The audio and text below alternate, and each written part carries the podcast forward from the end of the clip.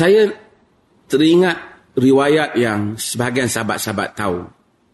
Al-Imam Al-Hafiz Al-Imam Ibn Hajar Al-Asqalani dalam Al-Isabah fi Tamyiz Sahabah. Ni sebahagian mungkin belajar dalam dalam pengajian Islam. Uh, Abu uh, Al-Imam Ibn Hajar Al-Asqalani yang meninggal pada tahun 852 Hijrah. Alim dalam hadis merupakan orang yang mensyarahkan Sahih Al-Bukhari. Fathul Bari kitabnya. Masyhur. Dia dia menyebut satu riwayat daripada Abu Ya'la dan dia mensahihkan riwayat ini dan riwayat ini juga ada juga dalam Al-Hakim dalam Al-Mustadrak. Daripada Anas bin Malik radhiyallahu an. Anas menceritakan bagaimana hari Abu Quhafah bapa Abu Bakar Siddiq radhiyallahu an menganut Islam. Abu Bakar ni satu-satunya keluarga yang semua menganut Islam. Ada juga keluarga sahabat lain yang ramai tak menganut Islam. Tapi Allah berikan kurnia kepada Abu Bakar Siddiq. Keluarga dia masuk Islam semua. Walaupun agak lewat Abu Quhafah selepas daripada pembukaan kota Mekah. Abu Abu Bakar gembira Abu Quhafah masuk Islam. Dan kita tahu riwayat Nabi menyuruh mewarnakan rambut ialah kerana Abu Quhafah.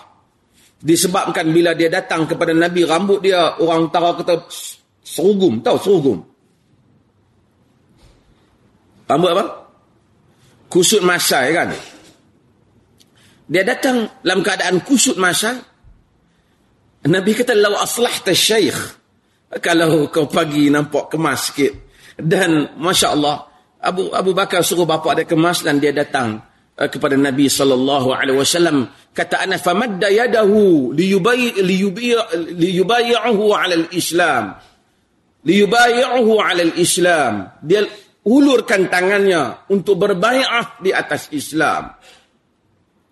Fabaka Abu Bakar Abu Bakar apabila tengok Abu Quhafah bapaknya menghulurkan tangan kepada Nabi. Untuk mengikrarkan syahadatain. Untuk mengikrarkan syahadah. Abu Bakar menangis. Kata Nabi wa ma yubkika ya Abu Bakar apa yang menyebabkan engkau menangis wahai Abu Bakar? Kata Abu Bakar li'an takuna yadu ammika makana yadihi. Fa aslam yuqirru Allahu 'ainayka ahabba ilayya min an yakun. Kata Abu Bakar sambil menangis. Jikalah tangan bapa saudaramu yaitu Abu Talib berada di tangan bapakku sekarang. Lalu dia Islam sehingga engkau pun seronok. Engkau pun bahagia wahai Rasulullah. Lebihlah aku suka daripada bapakku sendiri menganut Islam. Abu Bakar Siddiq menghidamkan lama untuk bapak dia masuk Islam. Tapi Abu Bakar tahu Nabi tidak gembira dengan satu perkara dalam hayat Nabi. Antaranya, tak masuk Islamnya Abu Talib. Orang yang menjaga Nabi bagaikan bapak Nabi. Nabi harap Abu Talib masuk Islam. Nabi suruh dia mengucap qul ya am la ilaha illallah. Katalah wahai bapa saudaraku la ilaha illallah. Tapi Abu Bak Abu Talib tak nak. Kata Abu Talib, hatta la yaqulan nas anna Abu Talibin ghayyara dinah. Jangan sampai orang menyatakan sesungguhnya Abu Talib itu telah mengubah agamanya. Dia mati dalam keadaan dia tidak Muslim. Itu yang dipegang di sisi mazhab sunni. Ia berbeza dengan syiah yang menyatakan dia mati dalam keadaan Islam. That is sectarian issue dan kita tak bahas di sini next uh, mungkin bila ni kita bincangkan tapi yang pentingnya Nabi tak gembira dengan apa yang berlaku pada Abu Talib. Bila Abu Bakar Siddiq merasa gembira dengan masuk Islamnya bapak dia. Dia teringat Nabi tak gembira kerana Abu Talib tidak Islam dulu. Lalu dia menangis. Dia kata li antakuna yadu ammika makana yadihi yuqirru Allahu 'ainaika ahabba ilayya min an yakun Jikalaulah tangan bapa saudaramu berada di tangan bapakku sekarang. Lalu dia menganut Islam sehingga engkau pun gembira. Lebihlah aku suka wahai Rasulullah daripada bapakku sendiri ini menganut Islam. Makna kepada cinta yang kita tidak ada. Yang tak ada dalam apa-apa sambutan maulid kita. Dry. Jaf. Arab kata. Kuntang. Sebab itu Nabi SAW sayang Abu Bakar. Kata Abu Sa'id Al-Khudri, apabila Nabi SAW naik berkhutbah, khataba Nabi SAW dalam hadis yang diriwayatkan oleh Al-Imam Al-Bukhari, hadis yang sahih. Nabi menyatakan, Inna Allah, Inna Allah khayyara abdan baina dunya wa baina ma indahu fakhtara ma indallah. Allah telah memberi pilihan untuk seorang hamba antara apa yang baina dunya wa baina ma indahu fakhtara ma indallah antara dunia dan antara apa yang ada di sisinya. Hamba ini memilih Allah Nabi khutbah atas mimbar. Sahabat berada di bawah. Semua orang dengar khutbah Nabi. Abu Bakar Siddiq menangis. Kata Abu kata Abu Sa'id Al-Khudri, "Wa ma yubki hadha shaykh?" Wa ma yubki hadha shaykh in kana Allah yakhta khayyara 'abdan baina ad-dunya wa baina wa baina ma 'indahu ma. Apalah yang Abu Bakar ni nak menangis? Kalau dah Allah bagi pilihan antara bagi untuk seorang hamba antara dunia dan antara apa yang ada di sisinya lalu dia memilih apa yang ada di sisi Allah? Nak menangis apa? Dia dengar biasa. Tapi Abu Bakar seorang yang faham Nabi. Kata Abu Sa'id sambung ta'liq kepada hadis wa kana Rasulullah sallallahu alaihi wasallam huwa al-'abd wa kana Abu Bakr a'lamana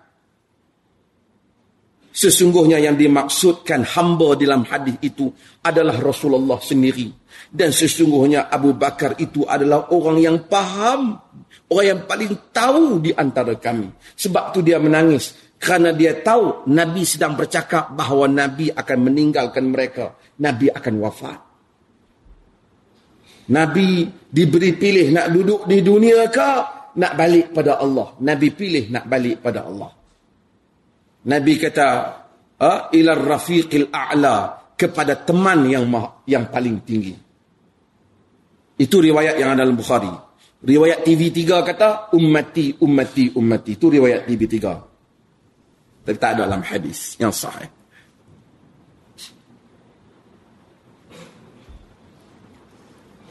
Ramailah. Saya pun heran. Mana-mana umati-umati. Ar-Rafiq al-A'la. Ar-Rafiq al-A'la kata Nabi. Kepada teman. Eh, teman yang faham tinggi. Nabi tengok Abu Bakar menangis. Orang lain tak menangis. Abu Bakar satu insan yang faham Nabi sallallahu alaihi wasallam. Kata Nabi, "Ya Abu Bakar, la tabki." Inna amanan nasi alayya fi suhbatihi wa malihi Abu Bakar. Wahai Abu Bakar, jangan menangis. Seaman-aman manusia. Seberiman-iman manusia. Manusia yang paling aku percaya. pada persahabatan dan hartanya ialah Abu Bakar. Lau kuntu muttakhidan khalilan min ummati latakhadtu Aba Bakrin khalila. Walakin ukhuwatul Islam wa mawaddatu. Jika aku ini boleh mengambil kekasih di kalangan umatku, nescaya aku mengambil Abu Bakar itu sebagai kekasih tetapi ukhuwah Islam, persaudaraan Islam dan kasih sayang Islam. La yabqayanna la yabqayanna fil masjid babun illa sudda illa babu Abi Bakr. Tidak tinggal bagi masjid itu pintu melainkan ditutup kecuali pintu rumah Abu Bakar. Abu Bakar Siddiq radhiyallahu anhu manifestasi kepada cinta. Walaupun Abu Bakar itu hakikatnya tidak pernah membuat maulidin Nabi. Saya bukan nak bincang boleh tak boleh. Ulama-ulama berbeza pandangan. Tetapi yang pentingnya ialah Abu Bakar sekalipun tidak pernah buat maulid seperti kita. Tapi telah manifest. Telah memanifestasikan cinta itu sepanjang perjalanan hidupnya saya selalu teringat dan saya selalu sebut kepada pelajar-pelajar terutama pelajar-pelajar agama saya teringat Maulana Abdul Hasan Ali An-Nadwi apabila dia memberikan ceramah kepada pelajar-pelajar Universiti Madinah.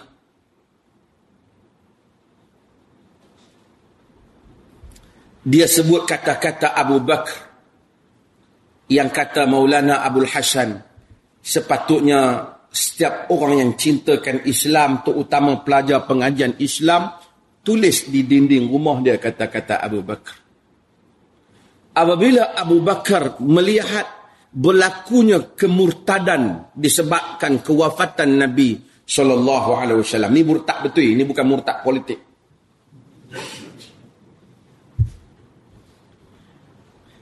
dia ada Bolehkah saya cakap macam tu dalam maktab ni? Saya tak kira tak.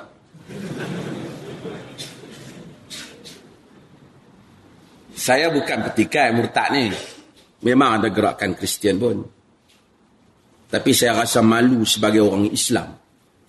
Untuk habak kat dunia bahawasanya 250 ribu orang Islam murtad. Saya rasa ini bukan soal kecil untuk kita bermain dengan angka.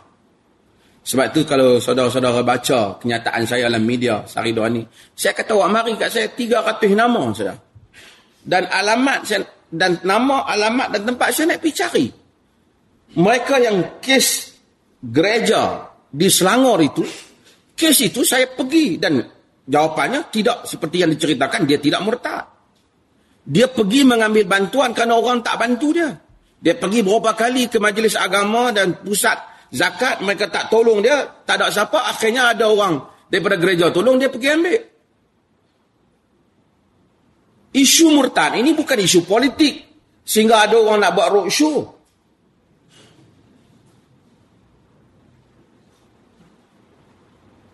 untuk dapat political mileage this is not a political issue ini perkara serius.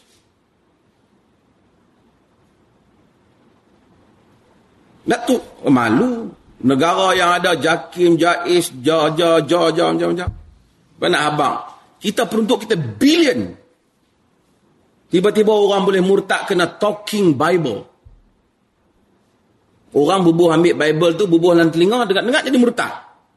Dua dengar Quran 24 jam sehari daripada kecil, tak tak kuat-kuat Islam. Tak keleceh punya cerita ni. Sekarang nak dengar Bible no need to somebody to distribute all these apa devices bagi ke orang.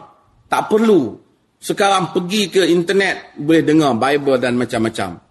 Itu that's not the real reason untuk manusia jadi murtad ataupun tidak murtad. Saya bukan nak ni saya tak nafikan ada gerakan.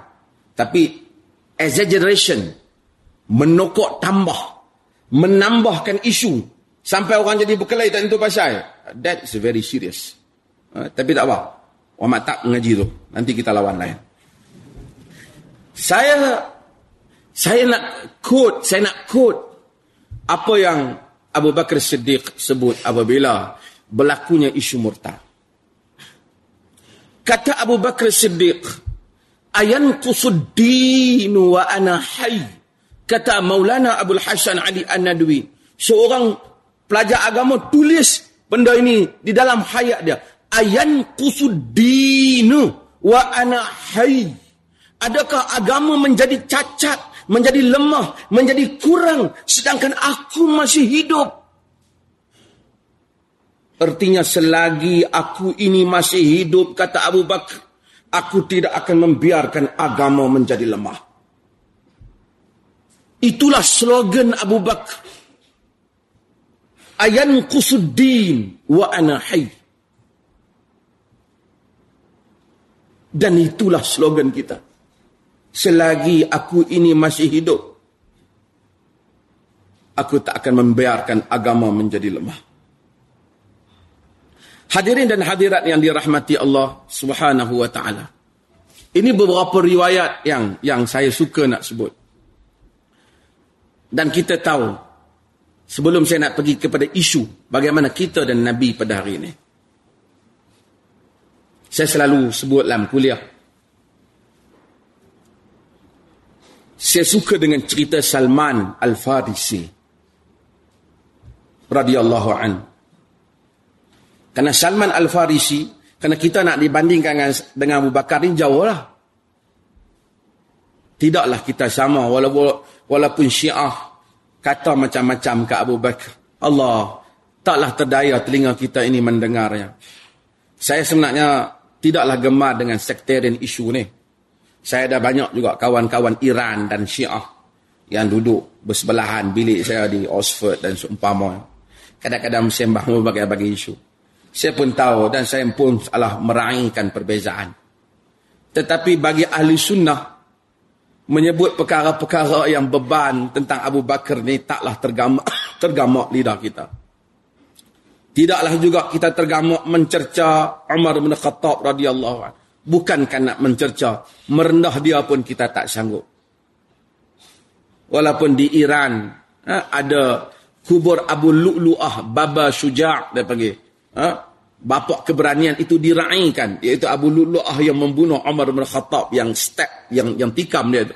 Dia, dia, dia, dia, dia, dia dimuliakan. Ramai orang. Kan? Yang yang Sayyidina Umar kata, Akalani kalb. Anjing telah gigit aku.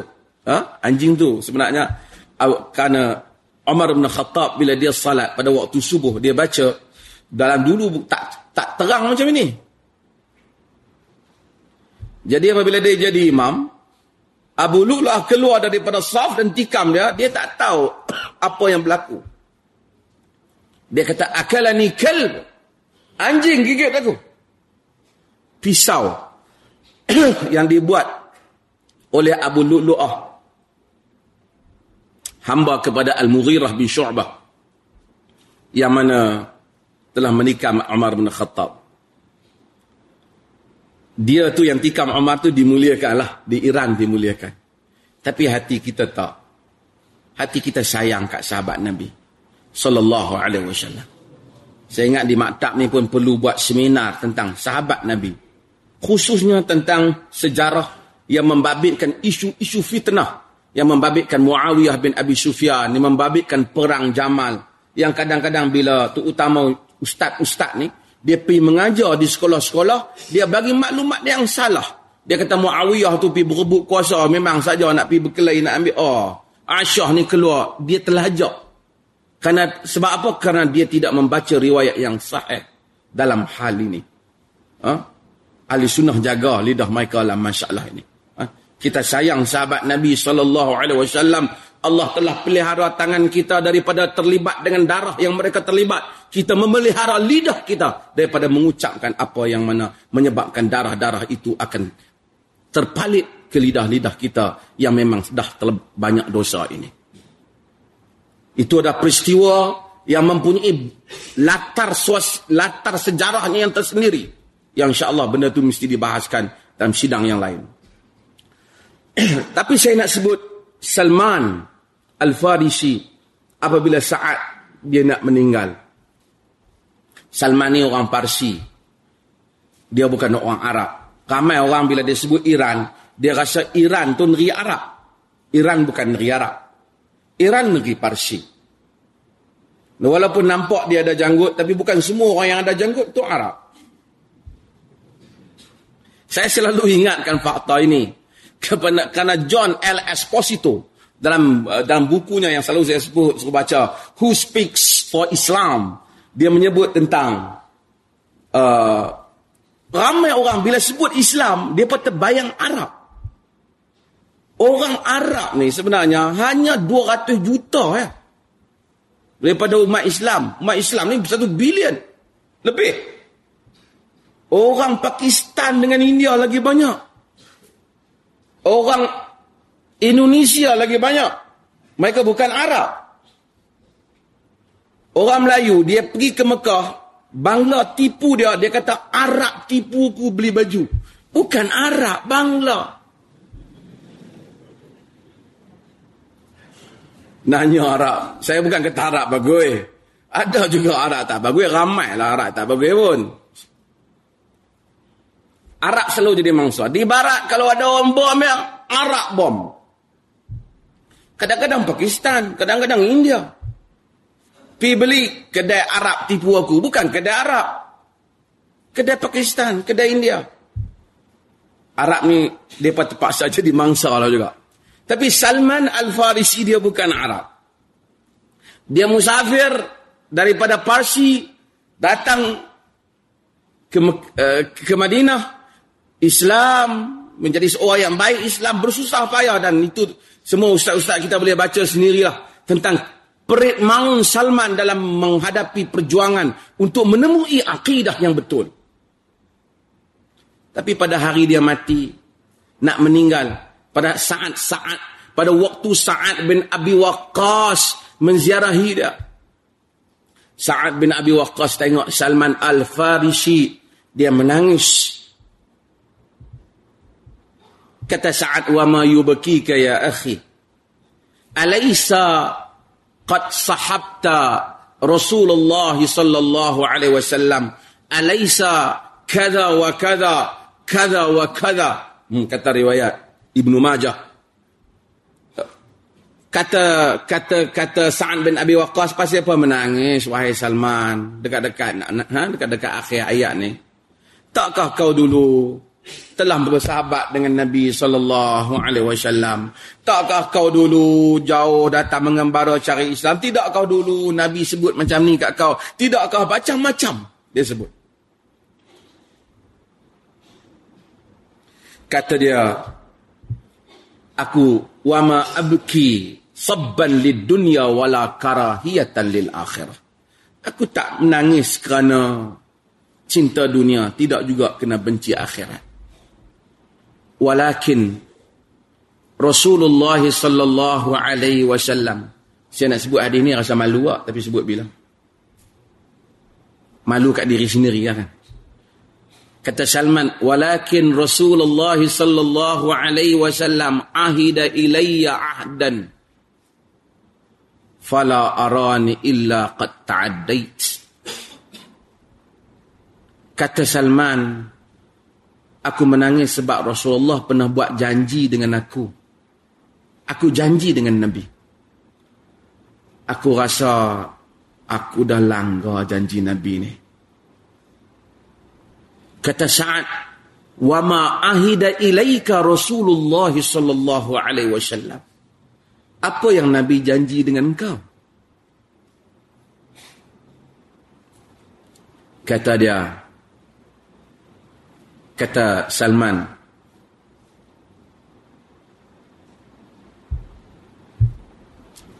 Ahida ilayya Rasulullah sallallahu alaihi wasallam. Nabi sallallahu alaihi wasallam berjanji kepada aku agar aku tidak mengambil dunia. Illa mithlu zadir rakib melainkan dengan kadar seorang pengembara saja. wala ara illa qad ta'addait. Aku tidak melihat melainkan aku telah melampaui janji Nabi sallallahu alaihi wasallam. Kata rawi bila Salman mati dia tinggal 27 29 dirham saja. Tu pun dia rasa dia ambil dunia lebih daripada yang Nabi janji Nabi kata jangan ambil lebih daripada zadur rakib tapi bila kita tengok kereta kita, kita tengok rumah kita, kita rasa kita malu lah. Salman takut. Salman sedih. Dan inilah kekuatan para ulama. Saya tak kata orang Islam mesti miskin. Tuan-tuan boleh miliki apa yang tuan-tuan nak miliki daripada dunia. Yang halal. Allah tak marah. Saya tahu sahabat saya Sufyan di sana. Dia ingin menjadi orang kaya besar dalam dunia ini. Allah tak marah. Qul man harrama zinatallah allati akhraja li'ibadihi wat tayyibati minar rizq. Katakanlah siapa yang berani mengharamkan perhiasan Allah yang Allah keluarkan untuk hamba-hambanya. Tak ada siapa nak pakai tuan-tuan pakai. Saya sudah kata nak pakai jubah loto ke, jubah Levi's ke, Lee Rubber ke, Lee Cooper ke, tuan-tuan pakailah.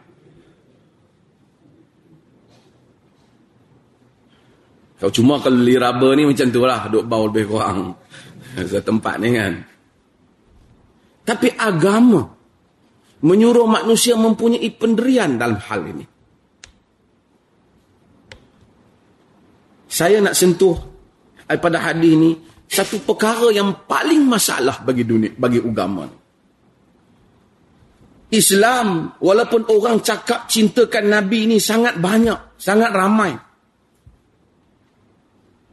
Tapi saya rasa orang yang menyalahgunakan nama Nabi lebih ramai. Inilah yang saya nak cakap. Dan ini saya sebut, prophet, our prophet is always being abused by his followers. Nabi kita selalu disalahgunakan oleh pengikut-pengikut baginda. It's not his companions, bukan sahabat, tapi kita. Sehingga kita tak dapat tahu apa yang betul daripada agama. Orang yang cakap agama pun kita tak tahu. Siapa yang cakap agama? Tonton pergi ke media, semua memperkatakan saya mempertahankan Islam. Dan mereka dua puak. Sani pun guna nama Allah, yang ni pun guna nama Allah. Kita tak tahu siapa di pihak Allah.